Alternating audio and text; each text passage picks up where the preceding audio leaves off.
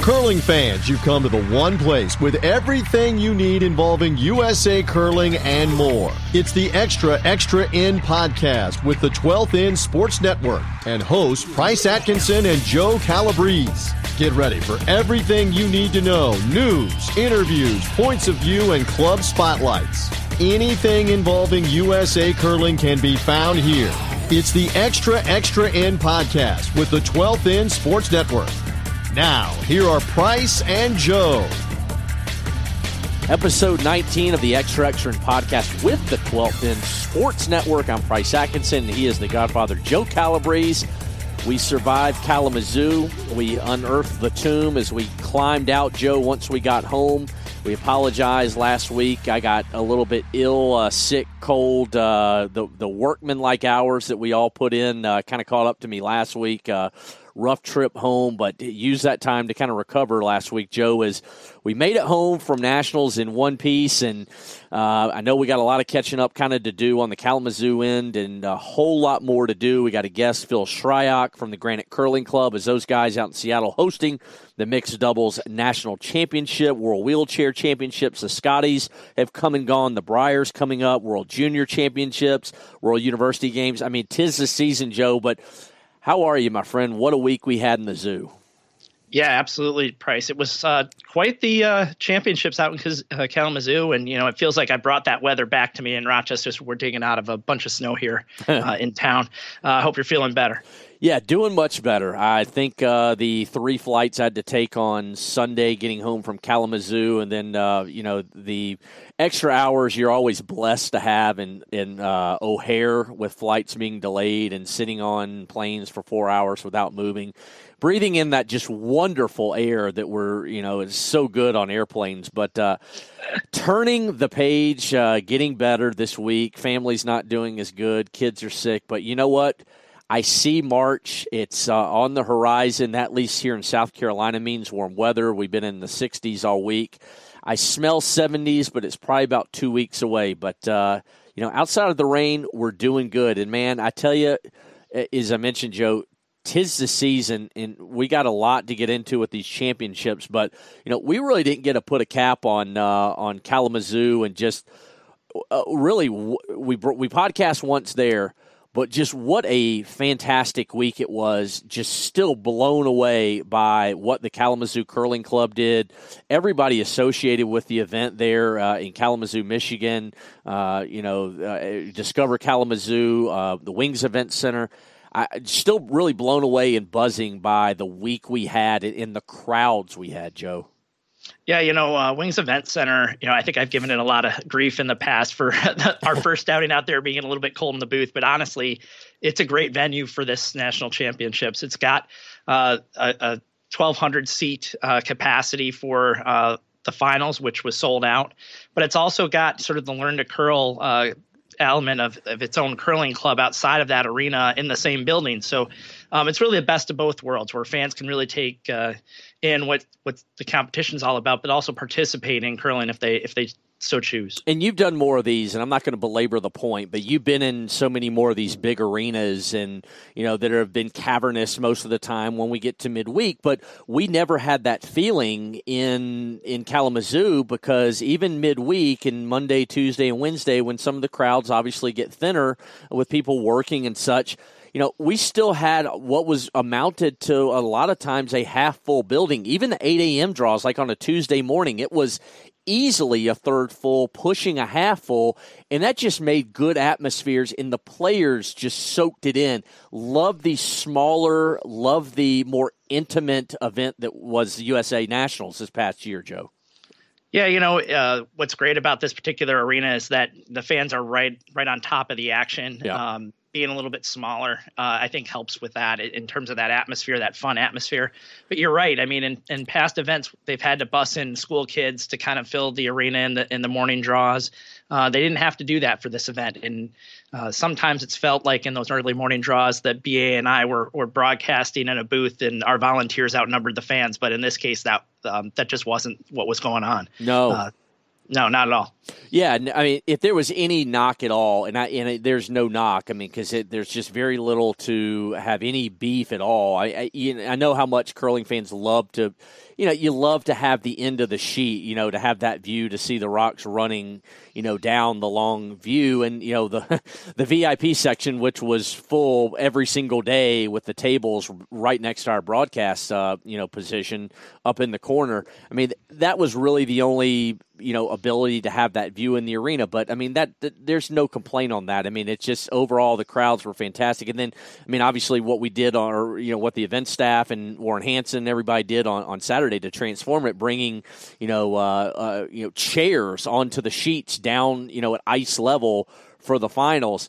I you know I had people that were buzzing that were that were asking me what it was like because they saw the photos and social media was a buzz with uh, wow did that really go down uh, with USA Curling? And I was like yeah it sure did and, and people just people took notice and I'm not talking just here at home I'm talking like north of the border and around the world of curling.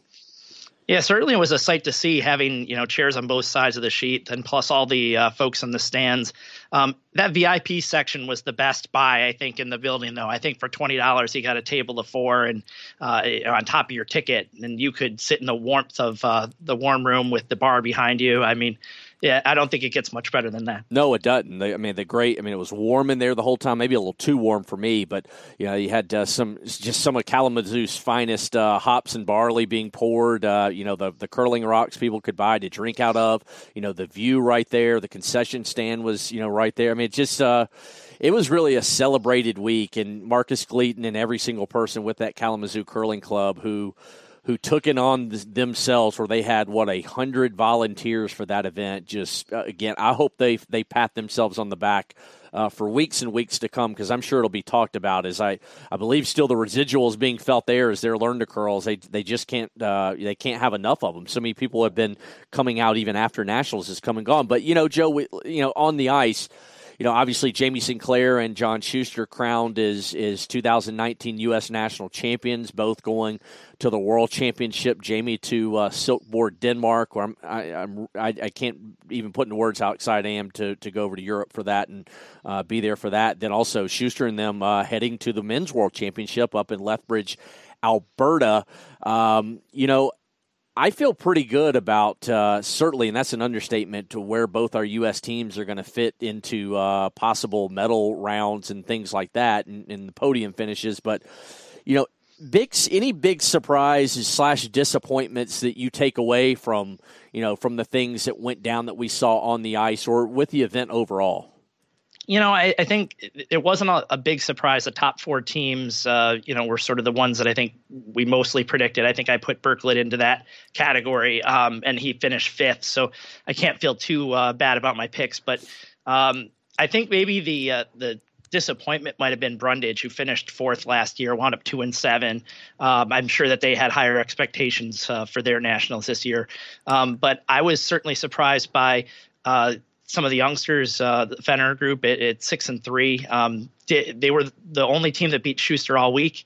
Um, Scott Dunnam had a nice week at four and 5 mm-hmm. uh, improved on his nationals from last year. So those were the the takeaways I I took away from the event. Yeah, I thought uh, Chase Sinnett, uh, junior team, that I know they had a disappointing uh, U.S. Junior Championships, but I, I thought they had their moments uh, during the week. And you know, Steve Birklid, I thought that was a breath of fresh air. Uh, you know, I really like Steve and those guys a lot. I mean, they were came within a game of, of making the playoffs, and you know, I on the Brundage side of things, I mean, I, I, know that they had, you know, certainly wanted to do better and have a better showing since they made the playoffs last year. But yeah, I thought, you know, and it was something I was thinking, you know, before going in, and you and I talked about it, and many people did, is just the field was just the, the, the quality field was just so deep this year, especially, I mean, on the women's side, but also on the men's side too. I mean, that was mean, top to bottom, I don't think there's any question. It it was considerably stronger than last year in Fargo, in my opinion.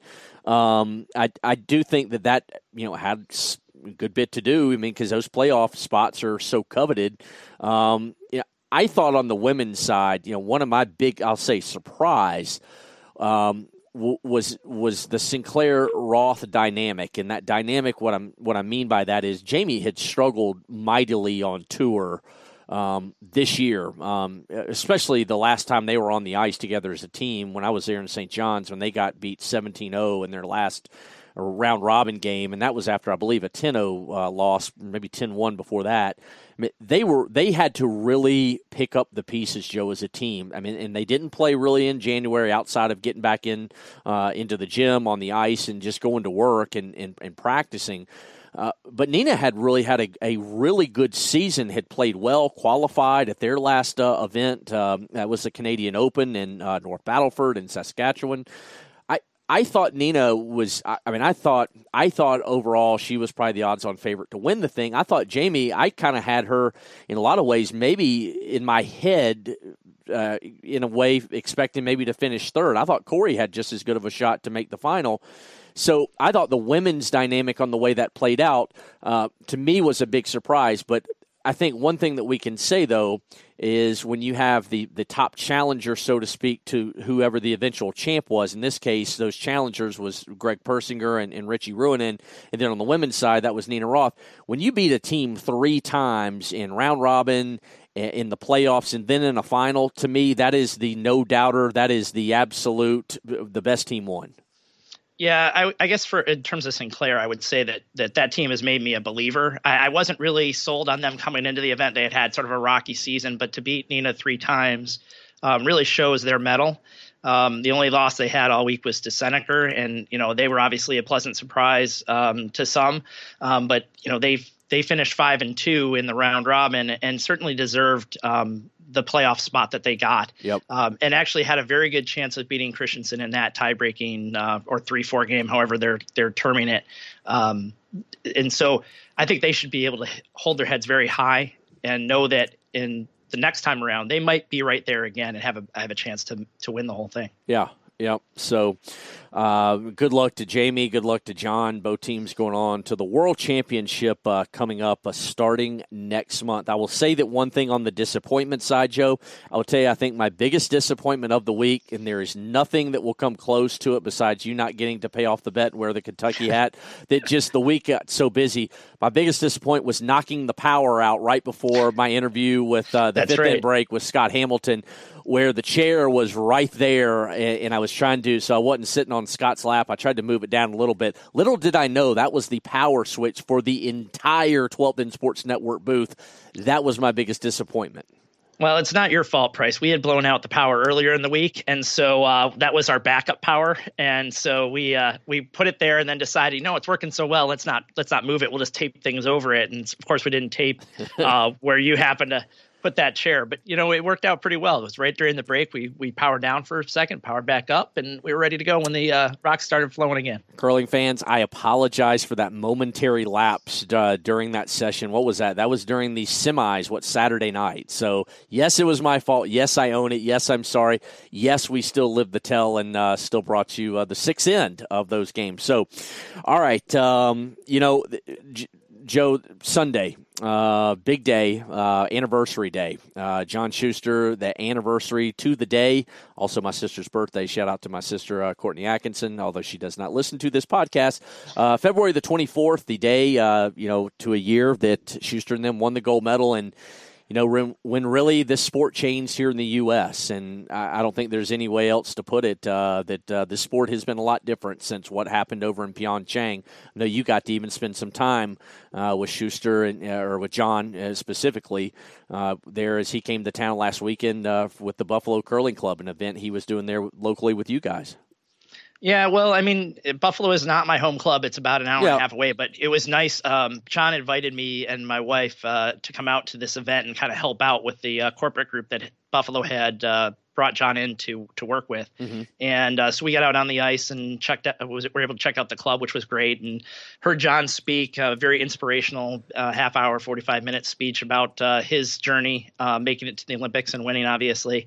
Um, and then you know the night happened and John was ready to fly back home because they had a watch party in, on Sunday. Uh-huh. Um, but there was wind, really bad wind in Western New York uh, that most people, I guess, had heard of. You know, the storm going across the United States, and his flight got canceled. So luckily, Elise and I had booked a hotel in Buffalo, right near the airport. And so John called us up and he says, "Hey, how quickly can you get me to the Rochester airport? Because I have a flight at 10:30." And so this was at about uh, 8:30. So we we he got to the hotel and we we uh, drove him all the way back to the Rochester airport. He hopped on a plane and was able to get back to Duluth uh, in time for that watch party, and and also uh, to take pictures with the uh, five and under national champions. So that was uh, quite uh, it was quite the story, I think, and, for us to just get a chance to spend some time with John in the car uh, and uh, make sure that he got where he needed to go on time. So I guess we were his chauffeur for the for Sunday morning. That's a fun uh, fun weekend, especially getting right after getting to see him uh, there in Kalamazoo, but to uh, to kind of experience a little of the anniversary on the day to a year. Yeah, that's a pretty neat opportunity. I got to tell you something.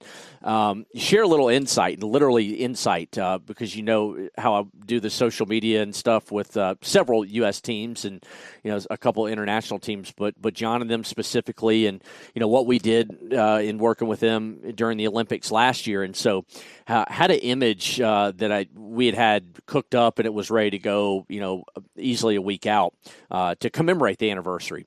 So sent that thing out on Sunday morning. Uh, uh, Twitter specifically, I'll, I'll uh, what I'm going to speak of, Joe and I, that thing got posted and it was doing and this isn't going to register maybe for a lot of our listeners but the metrics on that that just one tweet that one image i it was it it honestly took me back to a year ago the way some of the metrics and the way things were just how fast they were moving on the social media end uh, with that team Shuster on on online digitally because at, at least as of today, the last time I looked at it, it was at a quarter of a million impressions, just that one tweet alone. And it was doing about over 10,000 um, impressions per hour uh, through Sunday into uh, into the middle of the day on Monday, you know, the day after. To see that those kind of metrics on a post like that, and not just the metrics, but also to see in the the responses, uh, people sharing their videos from a year ago, sharing their stories where they were watching, uh, sharing what they were doing, sharing some social media uh, screen caps from a year ago. Man, I was just blown away, and it just it reinforced once again just how moved so many people were by what those guys did in Pyeongchang, winning that gold. Yeah, I, I remember you know where I was. I was at the Rochester Curling Club, and as they were lining up that shot uh, for five, I thought to myself, I really need to take out my camera right now because when am I ever going to see something like this again? And uh, I'm really happy that I did, just because we had a whole bunch of people there, and um, it's something that we'll be able to remember for the rest of our uh, of our lives. So it was it was exciting, uh, obviously, and it's great to kind of relive that. Yeah, it, it, really was. And so, uh, shout out to everybody who did uh, respond and reply with uh, memories, images, video, everything from, from that night uh, or morning, I should say, depending on where you were uh, a year ago. But, uh, Joe, we got more to do. Phil Shryock, our guest interview this week, he is the president of the Granite Curling Club in Seattle, Washington. Granite hosting the 2019 Mixed Doubles Nationals, which got underway last night as we are here on Thursday morning, uh, one of the last, in fact, the very last day of the month of February. Uh, so we're going to talk about the Mixed Doubles Nationals in the final segment. But when we come back, Phil Shryock with the Granite Curling Club and the excitement around his club is the mixed doubles nationals have come to town, and we will have a whole lot more in that final segment. The Scotties, the World Wheelchair Championships, the World Junior Championships, World University Games coming up. a whole lot more to do here on the Extraction podcast with the 12th End Sports Network. We'll be right back.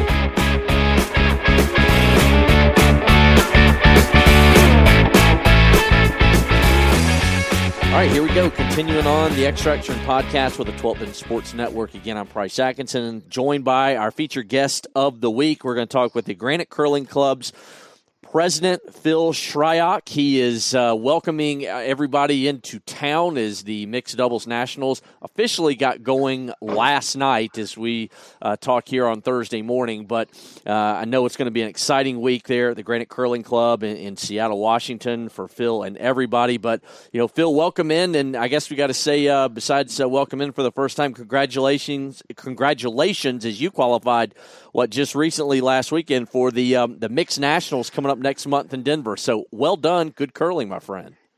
Thank you. Yeah, it's definitely been a crazy week for me for sure. So Well, let's. Uh, the craziness obviously is underway there at uh, at the club, and as you guys host this mixed doubles nationals, I guess talk about the excitement uh, with all the membership. As you guys are one of the oldest clubs, uh, you know, curling clubs in the country, founded in 1961, and I know that membership of yours is uh, pretty much everybody's thrilled to have this event there at Granite. No, yeah, it's been really really exciting, and I think I, you know as you know we hosted nationals a couple years ago um, in Everett, so having it off site. Yep versus having it at your club. It's a little bit different experience. Um, with the you know with the U.S. winning gold last year, I feel like the sport is exploding, and mixed doubles in particular, the popularity is kind of off the charts right now. So, yeah, the the athlete lineup is kind of incredible, and yeah, we're super excited to be hosting this. So the mixed uh, mixed doubles nationals there, right there at the Granite Curling Club. How much of the the Granite members, you know, are you know in tune, aware, understand you know the mixed doubles rules? Because you know, frankly, I mean, it is still a fairly new format and game, and a lot of people are still coming around to it. Certainly, a lot of people watching the Olympics, but still, a lot of people new to the game that that don't understand the nuances of mixed doubles. Yeah, so good question. Uh, mixed double I, for our club in particular. Uh-huh um, and I suspect that's been the case with a lot of clubs on the country, is mixed mixed doubles in particular has really exploded in popularity. We actually were so we have a our a Thursday, I'm sorry, Tuesday is our mixed doubles league. Uh-huh. We actually added a second mixed doubles league on Sunday, that, and both of them are full just because the demand was so great. So wow. it's yeah. So I I think yeah, I do think people are like still a little bit. I, th- I feel like the power play in particular is something that people don't quite understand just yet. But yeah, I would say people are really coming around to the sport for sure. It really is a different sport in, a lot of ways. So that so the mixed doubles format uh, itself that that's really been popular within your club because I know I mean a lot of clubs you know they're just trying to get whether it be ice time in, in, in a shared local facility you know but the chance with you guys having just a great dedicated ice and facility there at Granite you know that mixed doubles you get the chance to offer some of those different types of leagues and you know it, it certainly sounds like that is one that's really taken off in popularity with you guys.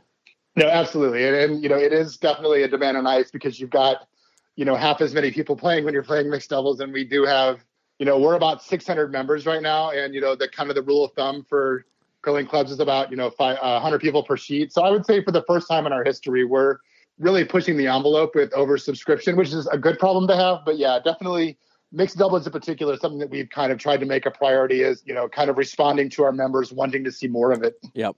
Continuing with Phil Shryock, the Granite Curling Club president out in Seattle, as those guys are hosting the mixed doubles nationals this week there at Granite. We're going to drill down into that just more in a few minutes. But, you know, real quickly, you mentioned the gold medal. Uh, you mentioned your membership over 600. Uh, I mean, just that's simply incredible. What what did the gold medal do for the interest of curling there locally in Seattle and with your club specifically, Phil?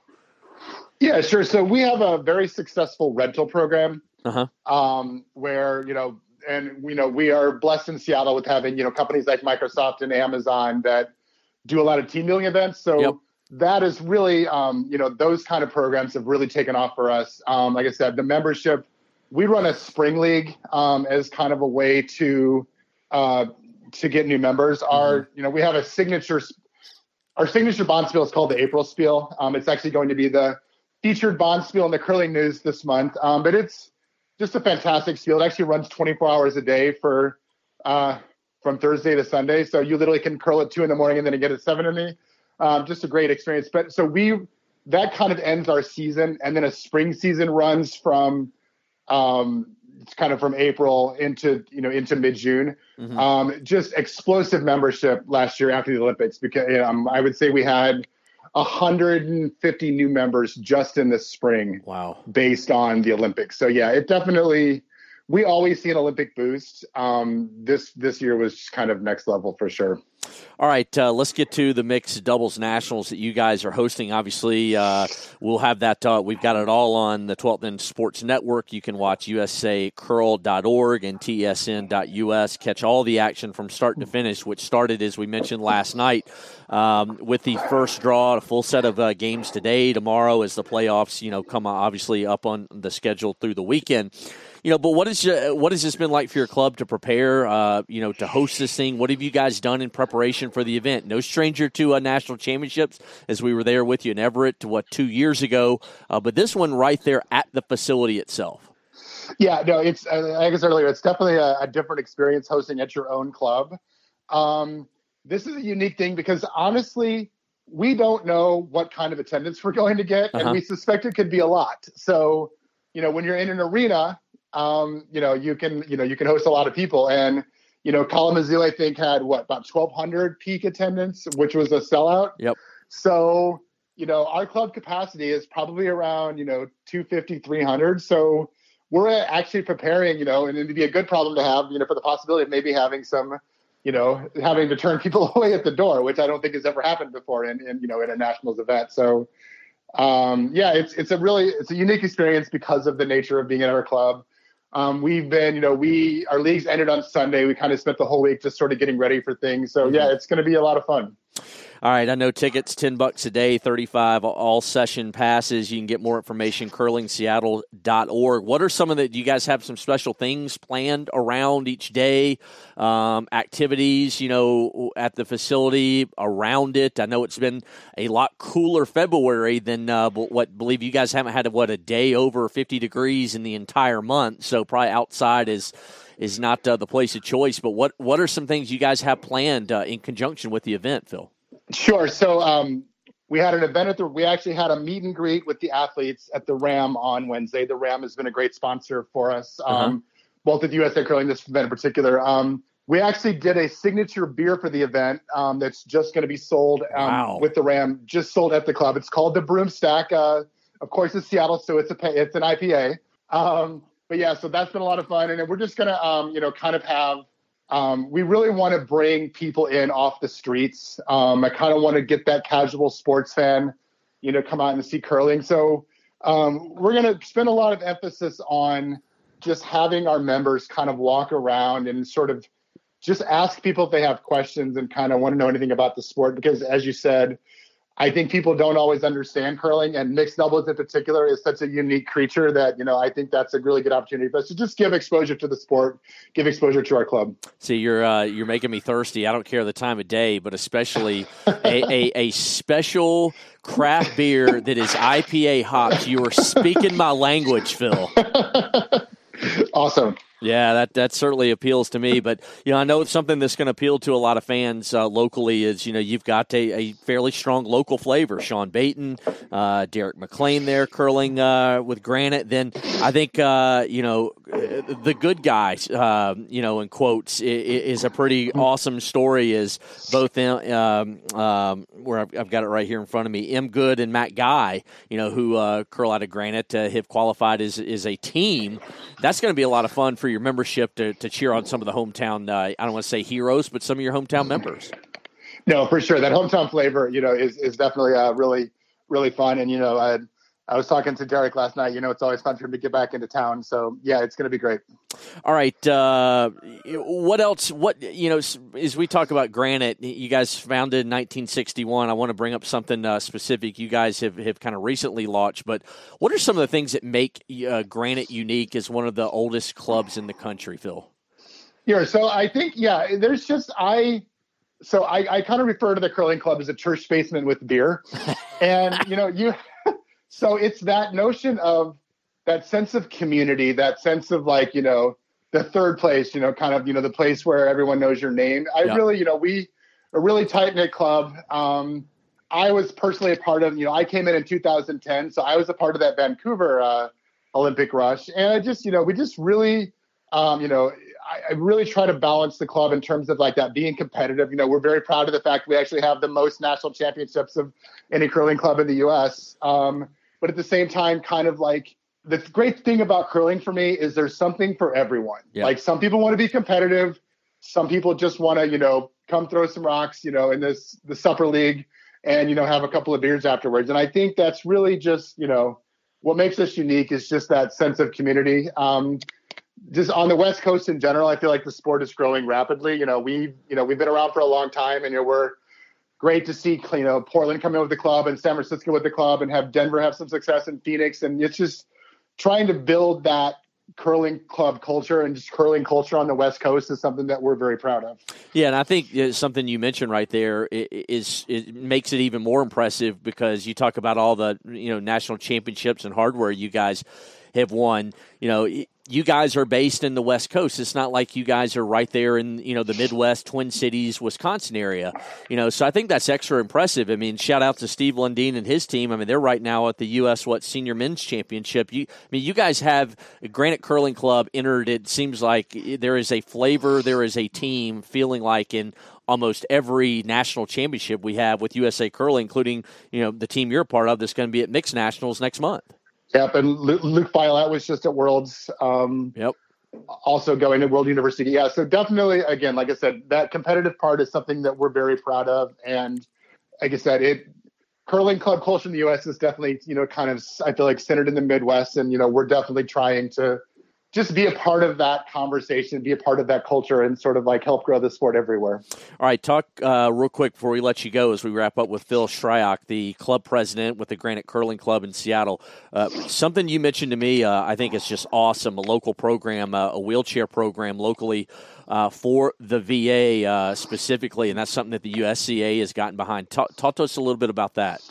Yeah, so my, my wife is actually a, a military kid. Um, her father was in the Air Force, mm-hmm. and we were approached a few years ago by the VA. They just wanted to do an adaptive curling program. And, you know, again, ice time is always tough, but we really, something that we really thought was great, you know, again, having the sport be more accessible to more people. And we launched this program. My wife has done a great job with it. And it's really grown from every time we bring it. Uh, so we do it about once a month and it grows every single time. We're up to, you know, we get 25, 30 people out there now. And, almost to the point where we're actually having capacity with the adaptive program. So we're looking to expand that, maybe do an adaptive league. And it's just, you know, it's just really rewarding to see, you know, to be out there and to see, to give someone the chance to compete, maybe where they don't have that in their everyday life. Yep. Is, you know, and um, in particular, um, one of the things I love about it the most is when um, a veteran will come do it with their family. So it's like they come do it once, they're like, hey, can I bring my kids next time? And just that's another thing I love about curling It's just there's not many sports that you know you can have a family of four yep. that plays on a team together. There's just so many things about the sport that you know that I really find rewarding. Yeah, no doubt about that. it, is uh, rewarding at a multitude of levels, uh, and that's what makes our sport so so very special. But uh, Phil, just uh, you know, quick shout out to uh, all your club members, all your volunteers. Uh, I know it, it, takes an army to put on one of these type events, and you know, a lot of people, I'm sure, stepping up there at Granite to make this just an incredibly successful week in week in for you all there at the club. Absolutely.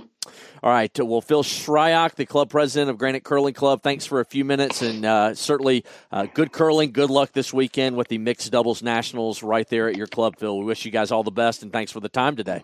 Thank you so much. Appreciate the exposure. All right, appreciate Phil Shryock, again, the president of the Granite Curling Club. A few minutes as he uh, is embarking, and the club is on a very, very busy few days hosting the Mixed Doubles Nationals uh, in Seattle. So thanks to Phil for that time today. And you can watch uh, the games stream live as you did uh, Nationals back in Kalamazoo. You can see these, certainly tesn.us and usacurl.org feature games every single day, all day, you know, as we get into the playoffs over the weekend. But make sure you check out the stream brought to you by the 12th End Sports Network.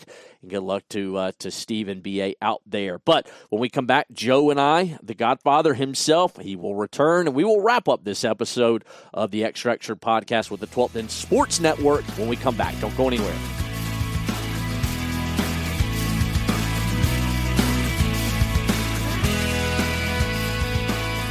Final segment, episode 19, the Extra Extra podcast. Price Atkinson and joined again by the Godfather himself, Joe Calabrese. Appreciate Phil Shryock, again, the president of the Granite Curling Club in that last segment, Joe a lot of excitement out there. Is that club is obviously as, as Phil and I were talking a long storied history, founded in 19, 1961, um, has won so many different kinds of national championships uh, uh, across the curling landscape here in the United States. But uh, hosting that event for the very first time, a ton of excitement in Seattle, as I know you have connected with uh, Steve and our man BA out there on the ground. That they're uh, pretty pumped yeah, you know, uh, it's exciting for us to get an opportunity to stream the mixed doubles, and I'm sorry I'm not able to be there.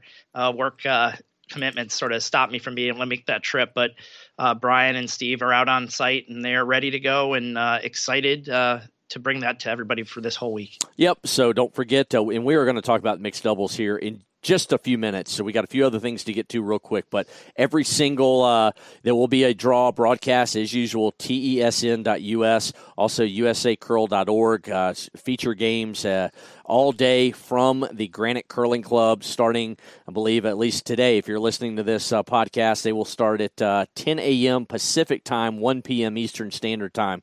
So plenty of time. Uh, make sure you tune in to the TESN web stream as we will be bringing you the start to finish from the 2019 USA Curling Mixed Doubles National Championship. But more on that in a few minutes. Before we go back to USA Curling, Joe, going across the border to the Scotties, I, I know you probably have a strong reaction to what happened. Uh, there in Cape Breton in Sydney, Nova Scotia on Sunday. I personally can tell you I am in still in, in disbelief as Rachel Homan was on cruise control, up five to one on Chelsea Carey, uh, ends up going five to two at the break.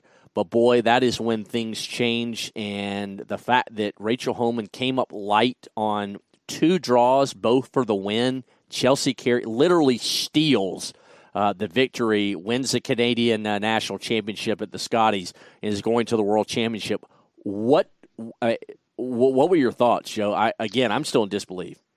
I'm going to be honest with you, Price. Although um, Chelsea was making a comeback, um, being up a couple uh, towards the end of the game, I sort of figured, you know, Homan's got this covered. I'm not not so concerned. I actually turned it off, and and when I saw on social media that Chelsea had uh, gotten the win, I, w- I was in shock as much as you were. And um, it's not as if Chelsea was playing particularly great, but they she seemed to make enough shots to kind of put Homan in trouble. Um, and uh, as you said, laid on a couple draws and and game time, and now Chelsea heads to Worlds. Yeah, I mean, just you know, Homan and a lot of players. I mean, in, in a lot of people had complained about the ice conditions all week, and you know, I, I my take on the ice conditions is this: the ice is the same for everybody. It's not bad for one team. It's not good for the other. Yeah, other teams have certain strengths and can adapt quicker than others, but at the end of the day, I mean, it's the same for everybody. And can you pick it up? Can you read the changes, the the differences? And I think that that was a big problem for Team Homan. They you you saw them complain verbally, a lot of uh, uh, nonverbal communication, body language, and verbal communication throughout the week, uh, especially on the day they lost uh, two games. I don't remember what day that was, but you know, you, you obviously, uh, I, I, just they seem tentative, uh, and that's just very out of character for them, especially when Rachel's got. Uh, made some couple questionable calls, I will say, in terms of what they decided to do as the game came down the stretch, and Chelsea stole a couple to get back in it. But uh, just, I mean, I hope the Brier and the Brier obviously starts Friday night with the um, the now play-in game. What this is year three of that. You'll have Brendan Bottcher and John Epping on Friday night. I just hope the Brier lives up to what we saw the way the Scotties finished, Joe. Yeah, you know, I, I certainly hope that it will. I mean, it, normally it's the most competitive and and yeah. maybe the best play of any particular championship all season. Sure. I guess what I'm trying to figure out, Price, um, is is are you rooting for uh, Ontario or this time around, or what what are you doing? You know, it's funny that you asked me that. Um, you know, having gotten to know a lot of these guys this year, you know, I'm uh, Reed Carruthers and and, uh, and and Haji, those guys, uh, you know, Team Carruthers, Mike McEwen. I mean, those guys are are, are really awesome. I, I really like all those guys. So I, you know, I'm I'm pulling for them um, just because they they've just been really nice, good to me, and I, I just enjoy being around them all. Um, I got to tell you though that uh, also uh, Scott McDonald, the team from Ontario, that really kind of I, I, I, don't think it's a stretch to say they pulled a big upset, uh, winning Ontario. Um, get to know uh, Scott Chadwick and Jonathan Beuk, the um, what their uh, second and their uh, vice skip. I, I mean, I'm pr- I'm pulling pretty hard to be honest for Ontario.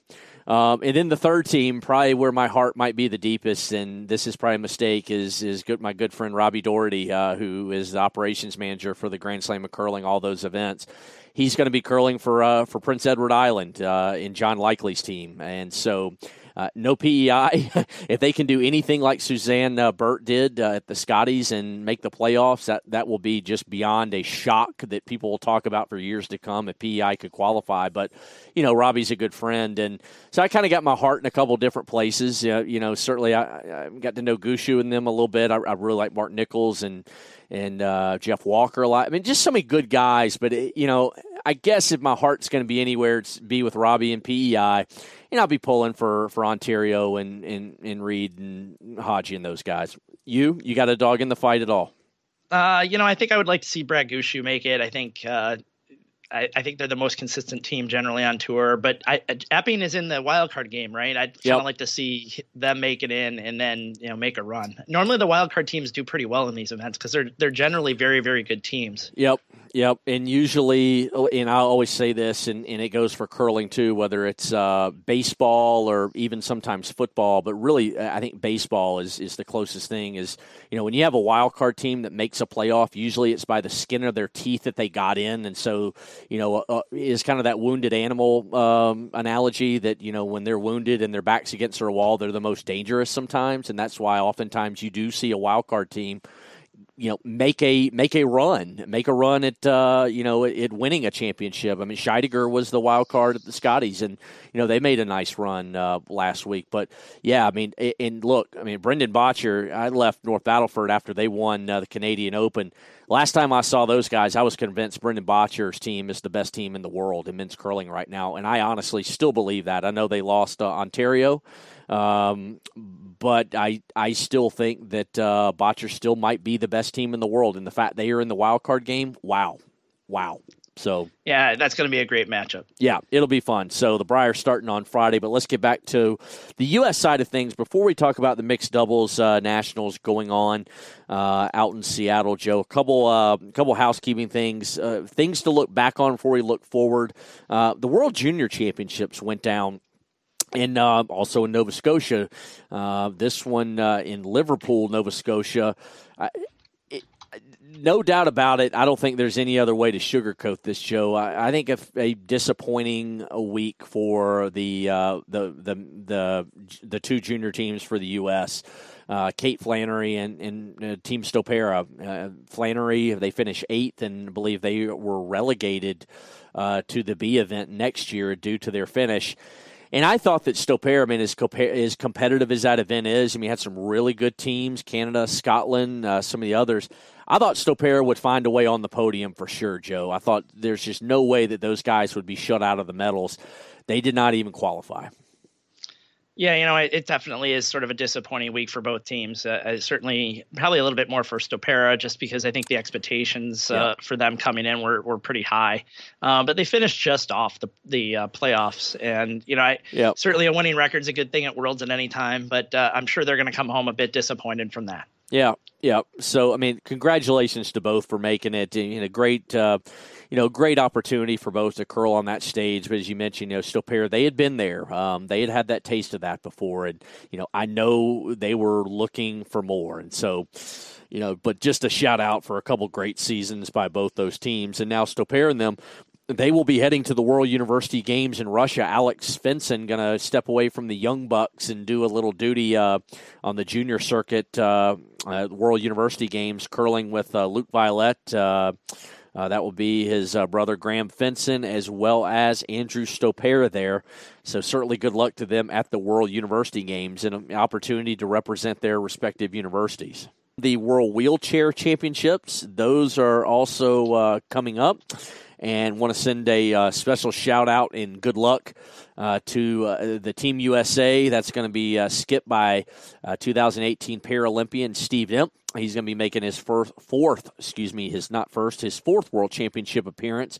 Matthew Thums, David Samsa, uh, Pam Wilson, and then uh, Meghan Lino, who is a two-time Paralympian herself. Uh, they're going to be taking the ice in Stirling, Scotland, starting on Sunday at the Peak for the 2019 World Wheelchair Championships. Joe, certainly a big shout out to them and uh, go Team USA from us. Yeah, absolutely. Go Team USA. All right, Joe. Uh, let's see. We've got the uh, U.S. Senior Nationals going on right now. Tell us a little bit about what's going on there. Yeah, you know the Heather Curling Club. We had them on a few weeks back and talked a little bit about uh, hosting this event. A big field on the men's side, uh, and then uh, the women's side is actually a different location altogether. But um, on the men's side, um, you know, some f- familiar names out there: Dwayne Jacobson, uh, Mike Farbelow, um, Lionel Locke, Gert Messing.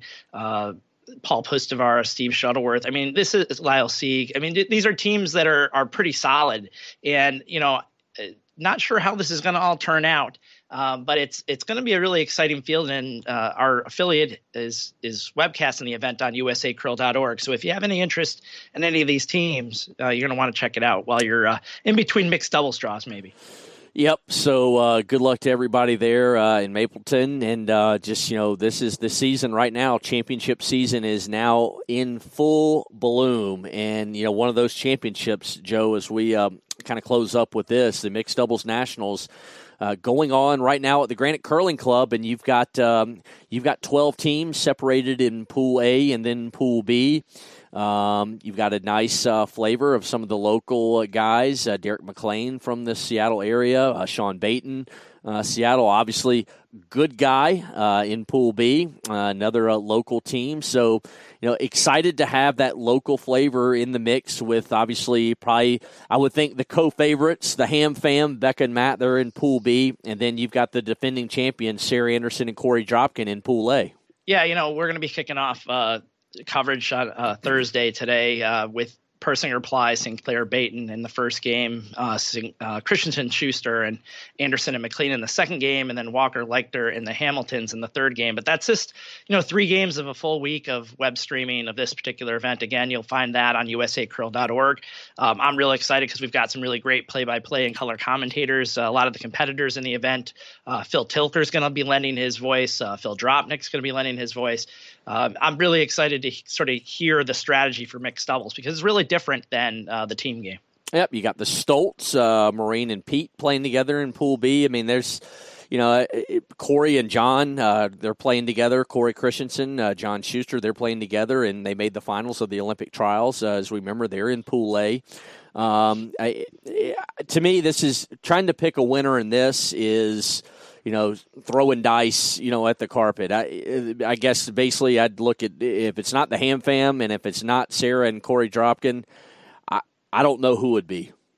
Yeah, I mean, this event is really interesting, right? Because it's sort of a mix between mixed double specialists and HPP uh, athletes that have sort of formed teams together. So, I mean, there's 12 teams in this event and honestly i think there's probably eight or nine that can realistically say that they have a great chance at this mm-hmm. if i if i you, know, you look at roth and nurnberger or peterson and polo i mean those are solid teams too i mean like yeah. there's just no there's no easy game in this for anybody and so it wouldn't surprise me if we had a bunch of tiebreakers at the end of this Yep, the winner of this will advance to the World Championship in late April. That one to be played in Norway. So that would be a awesome opportunity, not just to go visit Norway, but man, to go curl uh, at the mixed doubles uh, World Championship over there.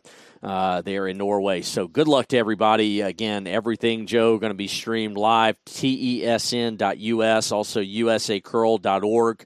Uh, what a better way, uh, what a great way to pass some time while you're at work and to have curling up. And uh, don't let your boss make sure you got your headphones on. But uh, that's the perfect work day uh, uh, break, if you ask me, while you're trying to get the lead out late in the week. Yeah, absolutely. I mean, there's no doubt there's going to be a lot of lost productivity this week uh, with uh, with mixed doubles, with the the Brier uh, over the next couple weeks. So there's going to be a lot of folks kind of you know watching their watching over their shoulder, making sure their boss isn't watching. All right, Joe, that's going to about uh, that's to about do it. What do we got uh, to wrap it up here? You got any uh, final parting shots after having the week off? I hope you got refreshed because we got uh, you know busy spring. You know, spring's going to get to me a little bit sooner than it does you up there in uh, Rochester, but. Uh, you know, in, anything final to close out episode 19 is I know you're going to be on standby and, you know, maybe just saying a prayer for BA or, or two while he's out in Seattle. Yeah, good luck to those guys out there. Absolutely. Uh, you know, I'm I'm thinking about them all the time. And then, you know, the only other thing I'd want to say is go Rochester. Team Pooley uh, got out of the GNCC mix. They'll be going to nationals. Very excited for them. Also, Hunter Clausen uh, and his team made it out of GNCC uh, mixed, and so as two teams come out of the GNCC. Uh, so very excited for both those teams, and uh, they'll be playing in Denver uh, in a few weeks. Yep, congrats to all the teams that are will be in Denver at the Mixed Nationals. But uh, that's going to do it. Appreciate Phil Shryock joining us a little bit earlier, and no, uh, certainly good luck to the Granite Curling Club. A great opportunity for them to host this national championship. Uh, good luck to everybody there competing, and good luck to everybody that's going to be taking it in for the first time. I hope Seattle and a lot of sports fans come out and embrace it and, and enjoy it. But Joe. Uh, until next week, episode 20. Don't have our guest lineup. Something tells me it'll have a little bit to do with mixed doubles national and maybe who uh, our two winners might be. Uh, but we'll do this again next week, right here on the Extra Extra podcast with the 12th End Sports Network. For Joe Calabrese, the Godfather himself, I'm Price Atkinson. We will see you again next week. Thanks for being with us on this edition of the Extra Extra End podcast with Price Atkinson and Joe Calabrese. Follow the 12th End Sports Network crew on Twitter and Facebook to stay up on our weekly contests, giveaways, guests, and for upcoming episodes of the Extra Extra End podcast.